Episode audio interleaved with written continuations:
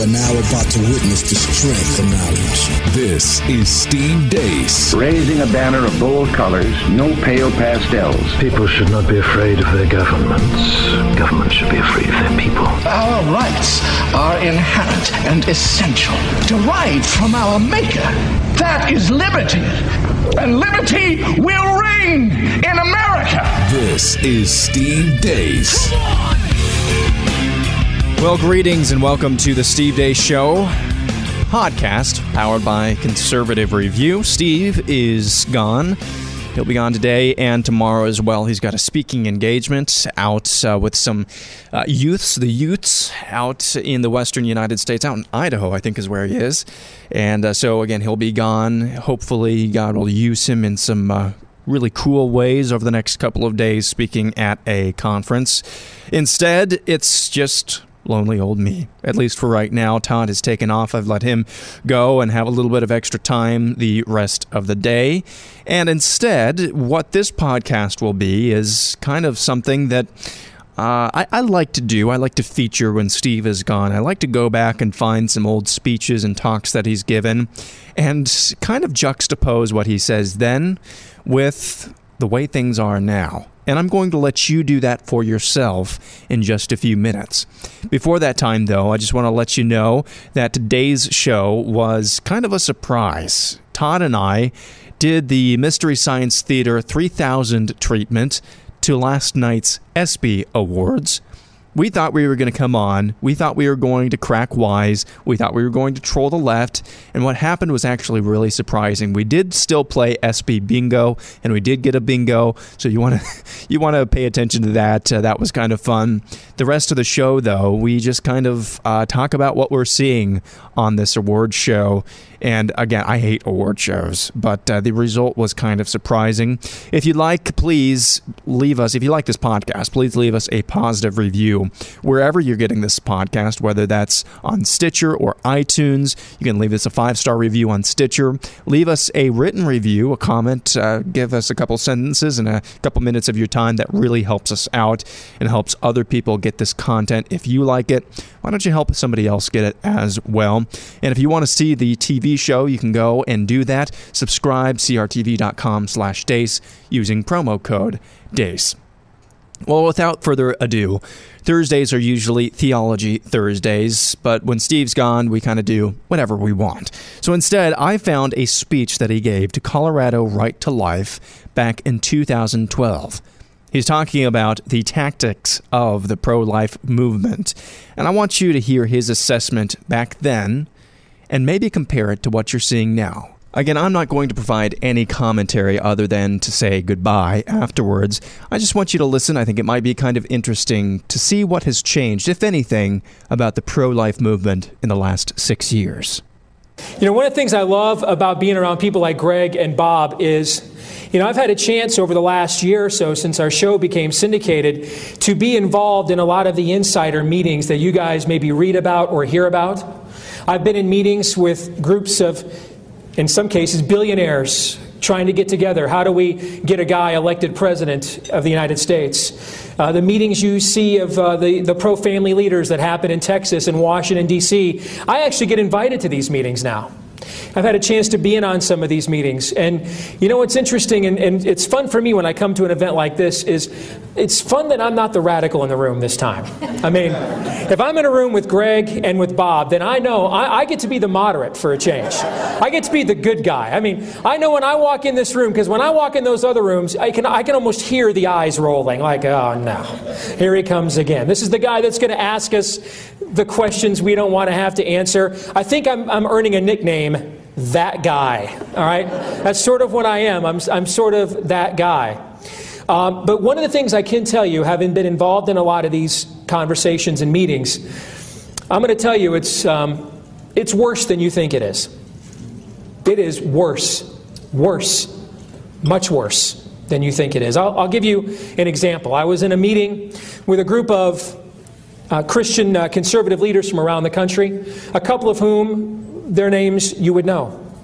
And the topic of the meeting was this was last winter or last fall. The topic of the meeting was trying to get our people to coalesce around one candidate to stop Romney from being the Republican presidential nominee. Now, let me tell you how this meeting began because almost all of these meetings that I've ever been in in the last year almost all start the exact same way. It begins with everybody going around the room and everybody tells one another just how important they are. Well, that's not exactly how it's phrased. It's phrased as, tell us a little bit about you and what you do. But we're guys. We know what that means. Every man, ladies, I can tell you, every man in the known universe, regardless of belief system, breaks every situation down into three questions What is the game? How do I win? What are the rules? That's it. And it doesn't matter whether it's what we're, what we're having for dinner tonight, um, you know, how do I have the night end the way that I would like after the kids go to bed, uh, how do I please my boss, whichever the situation is, every man wants to know what are the game, what's the game, what are the rules, how do I win. You get two pastors together, What's the first question they're going to ask one another? Hey, how many were at your church last week? We're guys. That's what we do. We're constantly measuring ourselves against one another. So when you go around in a room with a bunch of power brokers and wannabe power brokers, and you ask them, well, tell us a little bit about yourself. That means show us your Cub Scout badges. Show us that you belong here. Show us that you're important enough for the rest of us. So we spend a half an hour, everybody doing that. Everybody earning their street cred, their Christian street cred in the room. Except this one meeting started just a little bit differently than all the other ones I've been in. This one began with a devotional. I know what you're thinking. That was different? You bet it was. I can count on one finger how many of these meetings have ever began with prayer, and it was this meeting. They almost never begin with prayer. In fact, they will usually end with prayer, and it usually goes something like this. After we've gone around the room and everybody's told everybody how important they are, and everybody comes up with what their plan of attack will be, usually nothing gets decided because you can't get everybody to agree because everybody's so important, don't you know? But just in case you come to some kind of consensus, and the consensus is let's have another meeting where there will be no consensus. And then the meeting will end with, well, let's pray. It's a Cain like offering, where we offer to God what we're willing to give Him. God, this is our plan. This is what we think we're going to do. Now bless it. I call this works with faith, not faith with works, and there is a difference. A work with faith is where you get together with your human ingenuity and your human intuition. Listen, I'm not good at a lot of things. Being smart is one of them. I know I'm really smart. And I'm not bragging to you because I can't take any credit for it. I was born like this. It's like me taking credit for being smart. It's like Shaquille O'Neal taking credit for being seven three. He can't take credit for that. He was born like that. He's always been the tallest, biggest, fastest guy ever since he came out of his mother's womb. He was made to be what he was. This is what I'm made to do. I can't change my own oil, but I'm pretty good at this. Okay? So you get a bunch of guys together who all claim they're really smart. And then they all turn around and say, All right, God, now that we have come to a consensus of what we're going to do, here is our plan. And since our motives are so righteous and pure, and since we're so much better than that which we're trying to defeat, God, we know that you will bless us. Now, I've been in these meetings several times. You want to know how many of these meetings God's blessed? It's a low number. Take a guess. Zero. God's never blessed it. Now, this one meeting was a little bit different because it began with a devotional. Since I was the radio guy, even though I don't have the classic radio voice, they asked me to read the devotional. And the devotional was David slaying Goliath. David goes down into the valley of Elah, and he says, So that the world may know that there is a God in Israel. Who is this uncircumcised Philistine that says these things and stands against the Lord and his people? So I read this devotional, and then the meeting goes on. Three hours. The food was pretty good. Three hours, planning, and nothing. Finally, it was time to take a vote. See if we can get a majority. Will we support a candidate or not? And at this point in time, I had not made up my mind on whom I would support. We had not yet done the personhood presidential pledge, that would come later. And everybody stood around and they said, you know, how much money has this person raised? Or what do the polls say about this person? And then it got around to me. And since I spoke first with the devotional, this time I got to speak last. And I said, listen, I'm not going to name a candidate I'm going to support because I really don't think God cares so much about which candidate we support here in this room as much as I think God cares more about how are we coming to the decisions we're coming to here. Not so much what we think, but why we think it, as we like to say on my radio program. See, I really believe faith is a paradox, and if you're a Star Trek fan, you know what I'm talking about. In a paradox, you are judged not so much by your answer, but how you came to that answer, how you relate or handle the question. For example, I posted a story written for my website today from another nationally syndicated host, Todd Friel of Wretched Radio, responding to a congressman in my home state, Steve King, saying, Mitt Romney prays to Jesus, just his Savior, just like we do. When he does not. And Todd Friel was correcting that. I post a link to that story on my Facebook page. Seething begins from people. Why? Because they're concerned this may cost us the election. They're not concerned about whether this is objectively true or not. They are concerned about whether this will alter the outcome that they prefer. I'm sure somewhere in the sewers of China or other countries where Christians are persecuted, they'd love to have the luxury of accepting truth on, ba- on the basis of whether it's convenient for them or not, like we do today. But they don't have that luxury because they live in oppression. Sometimes I wonder if we almost have too much freedom. See, we do we try to find the truth that is convenient for us, not whether it's objectively true. And so I said to this group of men, all of whom older than me, all of whom make a lot more money than me, all of whom have walls with accreditations and accommodations and, com- accommodations that are much more full than my own. And I said, You know, you guys had me start this meeting off reading a devotional. And in this devotional, a 13 year old boy doesn't even wear the king's armor and walks down into a valley and faces a giant all of the warriors of his culture are afraid of, with nothing other than five smooth stones and a slingshot. And then it's almost like you guys didn't even have me read this devotional. It's like it never happened. So you had me start this devotional, this, this meeting off with this devotional, and then almost none of your decision making process about what to do had anything to do with the devotional that we just read. And I see this disconnect over and over and over and over again. You'll ask Christians, hey, is this what God's Word says? Yes. Is this what God's Word says? Yes.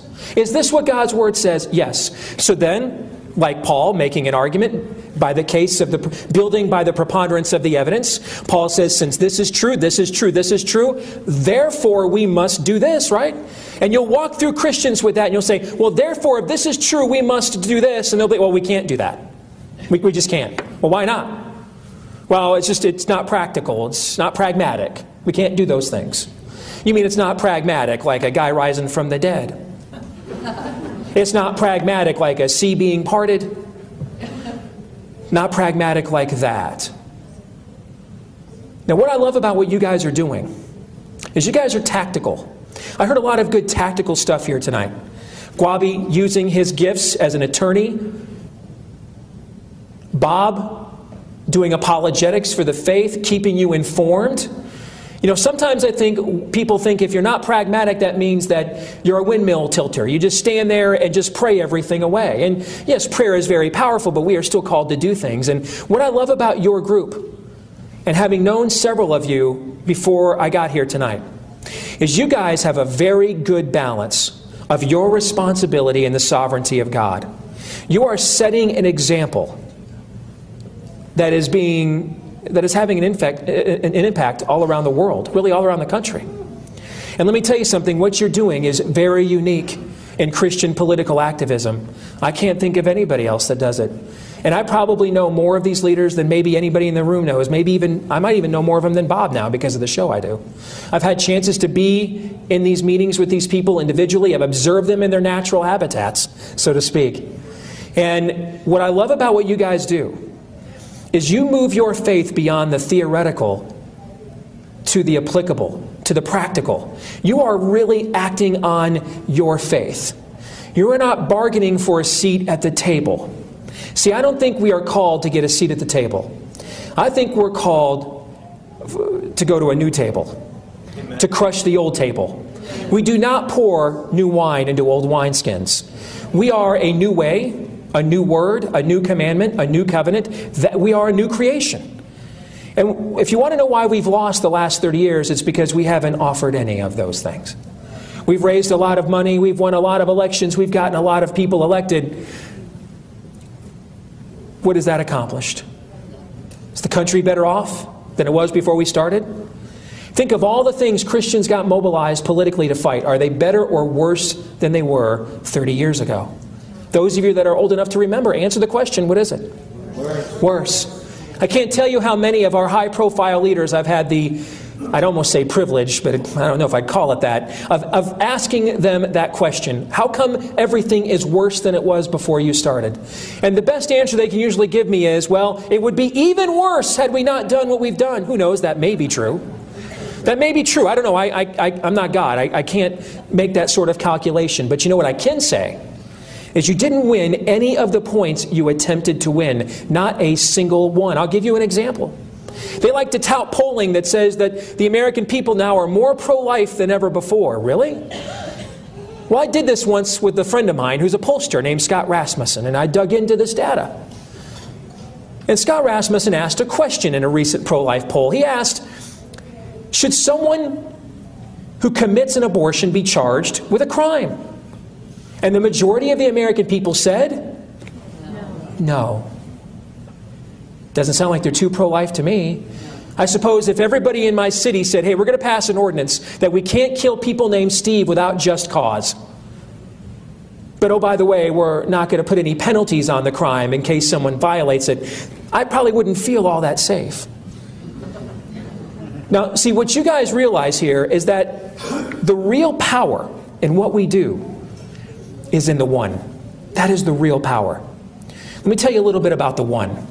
One of the reasons I'm here tonight is I went to speak to a group of Lutheran churches in my home state four years ago during an ice storm. And I almost turned back three times because the road conditions were very, very bad. But I really just felt like this was a group I needed to be at that God wanted me to speak to. When I got done, a man comes up to me in a wheelchair named Mark Moe, is his name. He had driven about an hour in an ice storm because he wanted to give me a DVD. Now, in my line of work, I get DVDs and books and CDs all the time, and they usually go in the circular file. Because if all I did was watch every DVD and read every book and, and listen to every clip all you folks send me, I'd be divorced, okay? I, it, it's a, it, I could turn that into a part time job. So, about three months later, Mark Moe sends me an email. And he says, Hey, I'd like to get that DVD back that I let you borrow. And I'm like, Ah, snap. Because you guys almost never follow up, so I almost always get away with it, right? So I turn on the picture in picture in my man cave one night. And I thought, all right, I, I gotta, I've got to watch this DVD. So I tell this. I mean, the guy was in a wheelchair, for goodness sakes. I've got to watch this DVD. If he wasn't in a wheelchair, I might have just said, oh, I didn't have time. But since he's in a wheelchair, I've got to watch it. So I split the screen in half. I turned on my PlayStation 3 to play some MLB baseball one night. And I put this DVD on on the other side. And I thought, you know, I'll just have it on in the background so I can watch it. I'll come up with two or three catchphrases and I'll mention them to him and he'll feel good because he knows that I watched his movie. I get five minutes into this DVD and I put down my controller turn off the PlayStation, and I'm like, I've got to watch the end of this. Because this DVD, it's the Rosetta Stone. It has, it has, it's answering all the questions I've been asking in my radio program for the last year. How did we end up here? You know what that DVD was called? Focus on the Strategy is what it was called.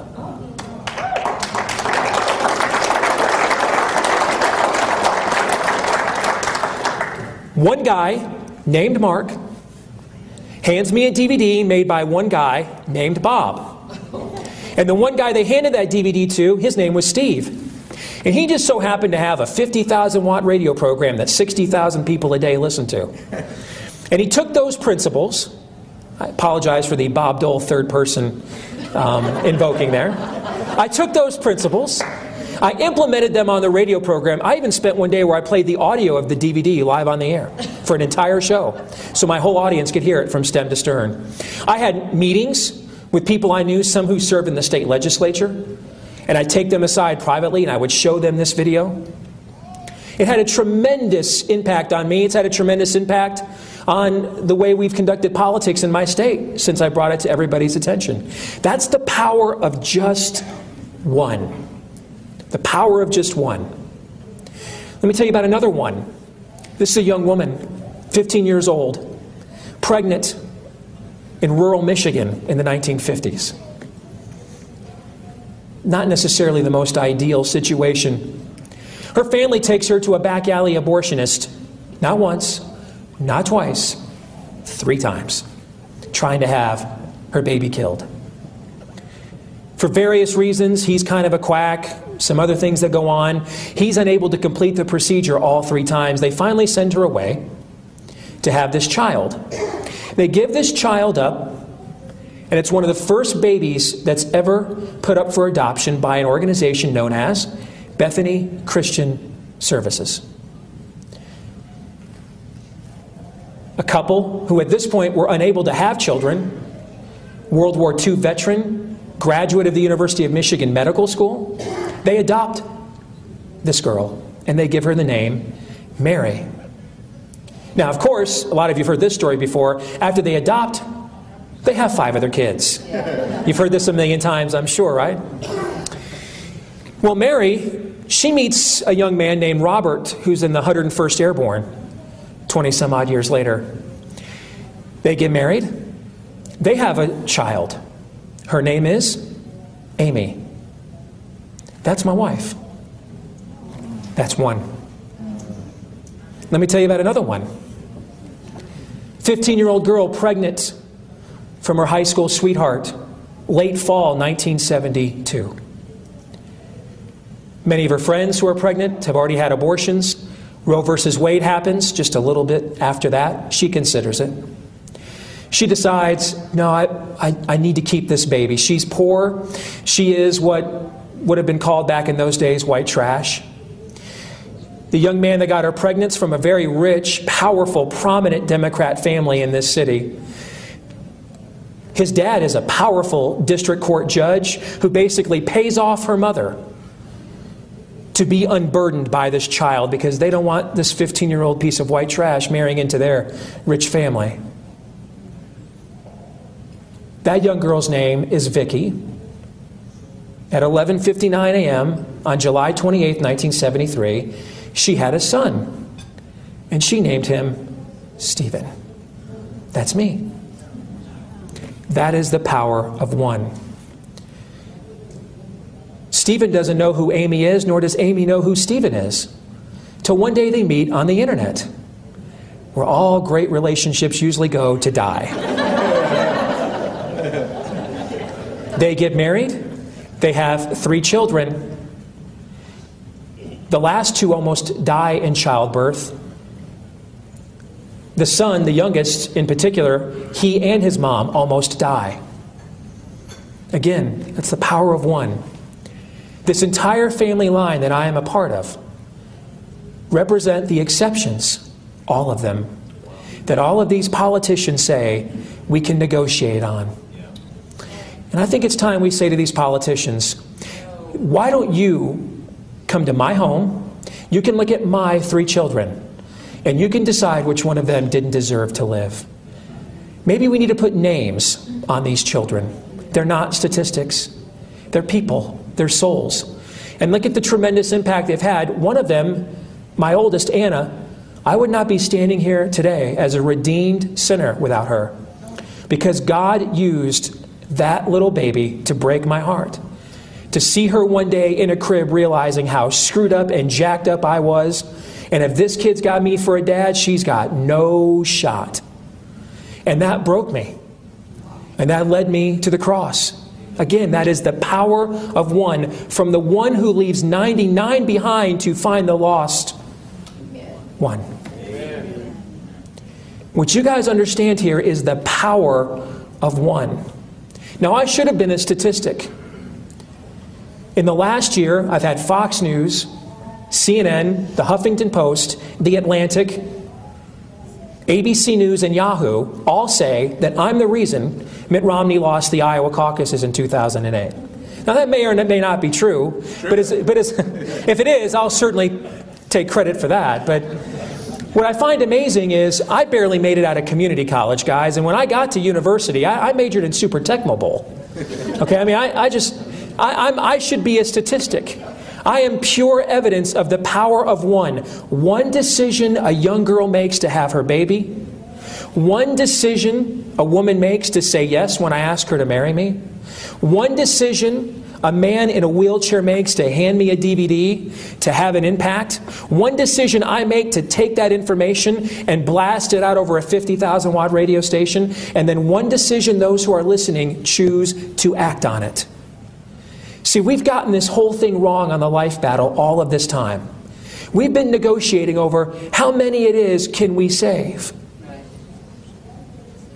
When we should have been negotiating over why do anybody why do any of them deserve to die? Amen. The great abolitionist William Lloyd Garrison once said, As long as one man is enslaved, none are free. Doesn't sound like a very pragmatic statement to you, but it won a moral crusade, did it not? And that's the stance that you take. You understand the power of one. All these years, all we have done is argued the pro abort, the child killing position. We have argued over the quality of life, not the sanctity of life. The quality of life, which says if a child is born in certain circumstances, then it's still okay to kill it. I'm here to tell you tonight there is no such thing as pro life with exceptions, ladies and gentlemen.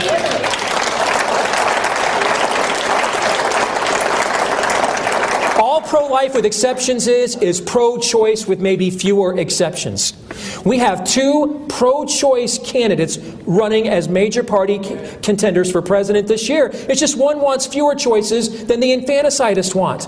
But he's happy with killing some children as well. Well, maybe we need to remind them of the power of one. Maybe they need to hear more Jo Scotts who has almost an entire nursery of children that she has connected with and God has used to save, all over the power of one.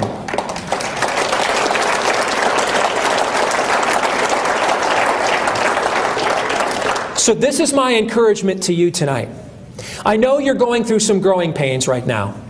Sometimes you seem like there's a great victory and then there's a setback, a great victory and then there's a setback. I can identify with this. Greg mentioned it. I'm trying to challenge an entire established order of syndicated talk show hosts who, for the last generation, have become nothing other than de facto spokespeople for the Republican Party establishment. I'm trying to challenge that. That's not easy to do. Some days it's like we can take on the world, and other days it's like this is never going to work. It almost seems like in every time we're about to develop some momentum, something happens like, well, they reject those signatures, or this station decides they don't want it. I can promise you, you are making an impact. How do I know? Because last late November, I got a call from Bob, who basically said, Listen, after what happened in Mississippi, we want to get back and connected nationally with the personhood brand. Is there a way we can do this through the Iowa caucuses? What if we put out a pledge? Could you help us with that? I said, Brother, I promise you this. I'll have signatures in 24 hours from candidates on your pledge because several of them were calling my house at night, driving their tour buses down my street, calling me at home, begging me to endorse them. Okay? So, you know what I did? I got on the phone with your pledge, and I told these candidates, comes down to this. If you guys don't sign this pledge, I'm going to tell everybody I know not to vote for anybody that doesn't sign this pledge.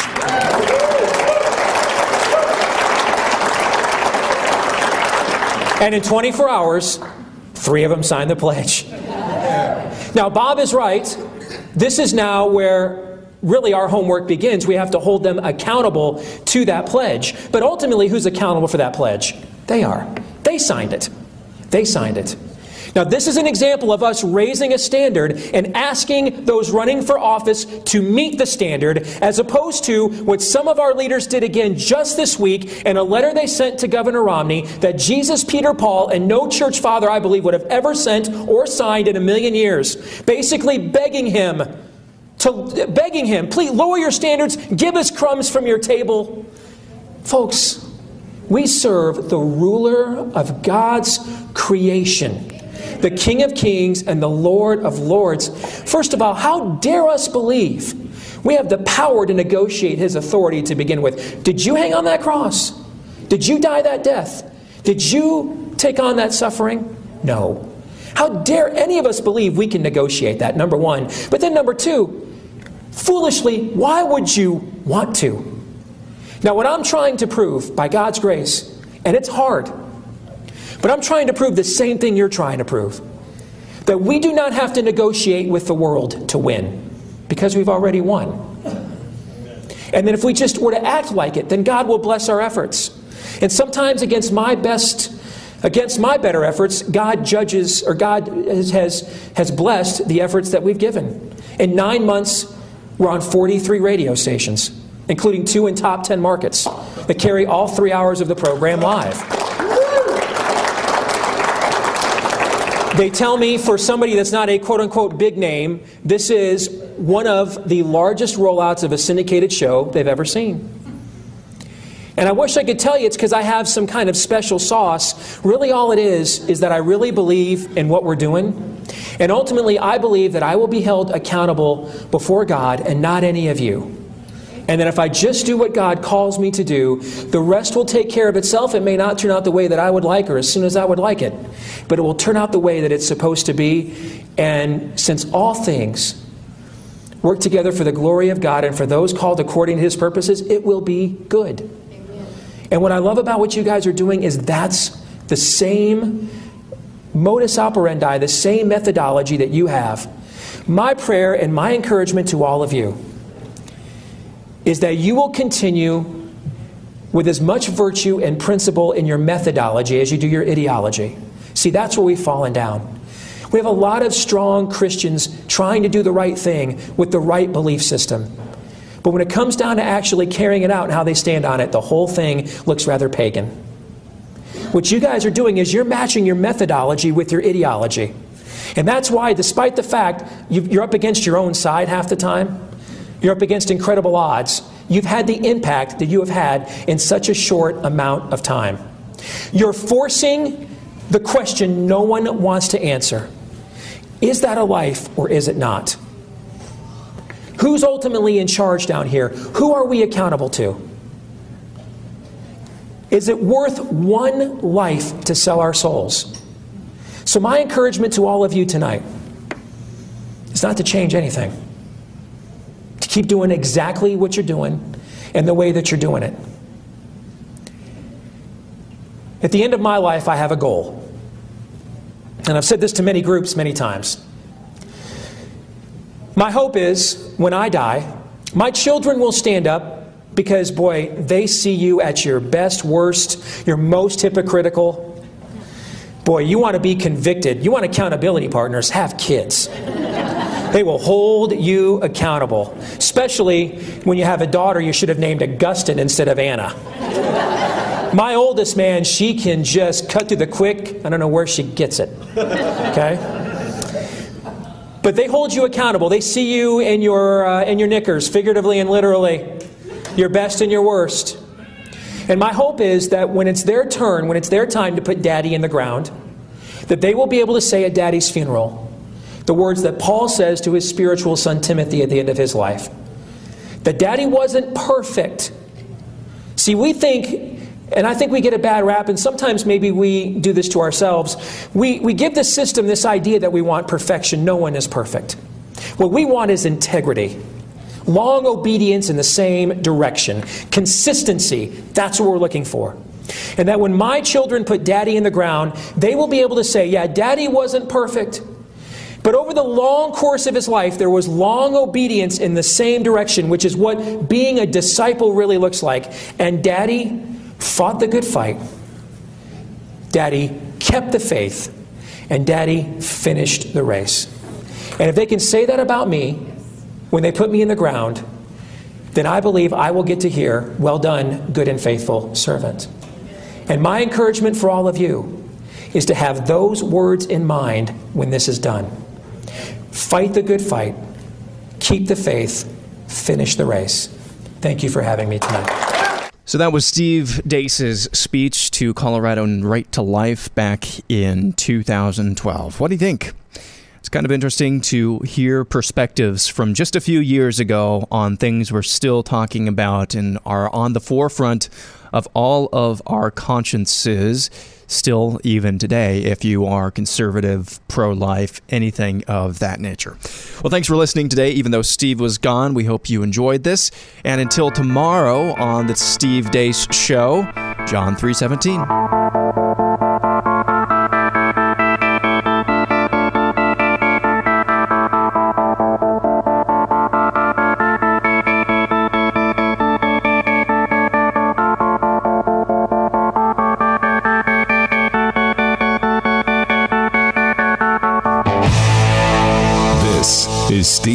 This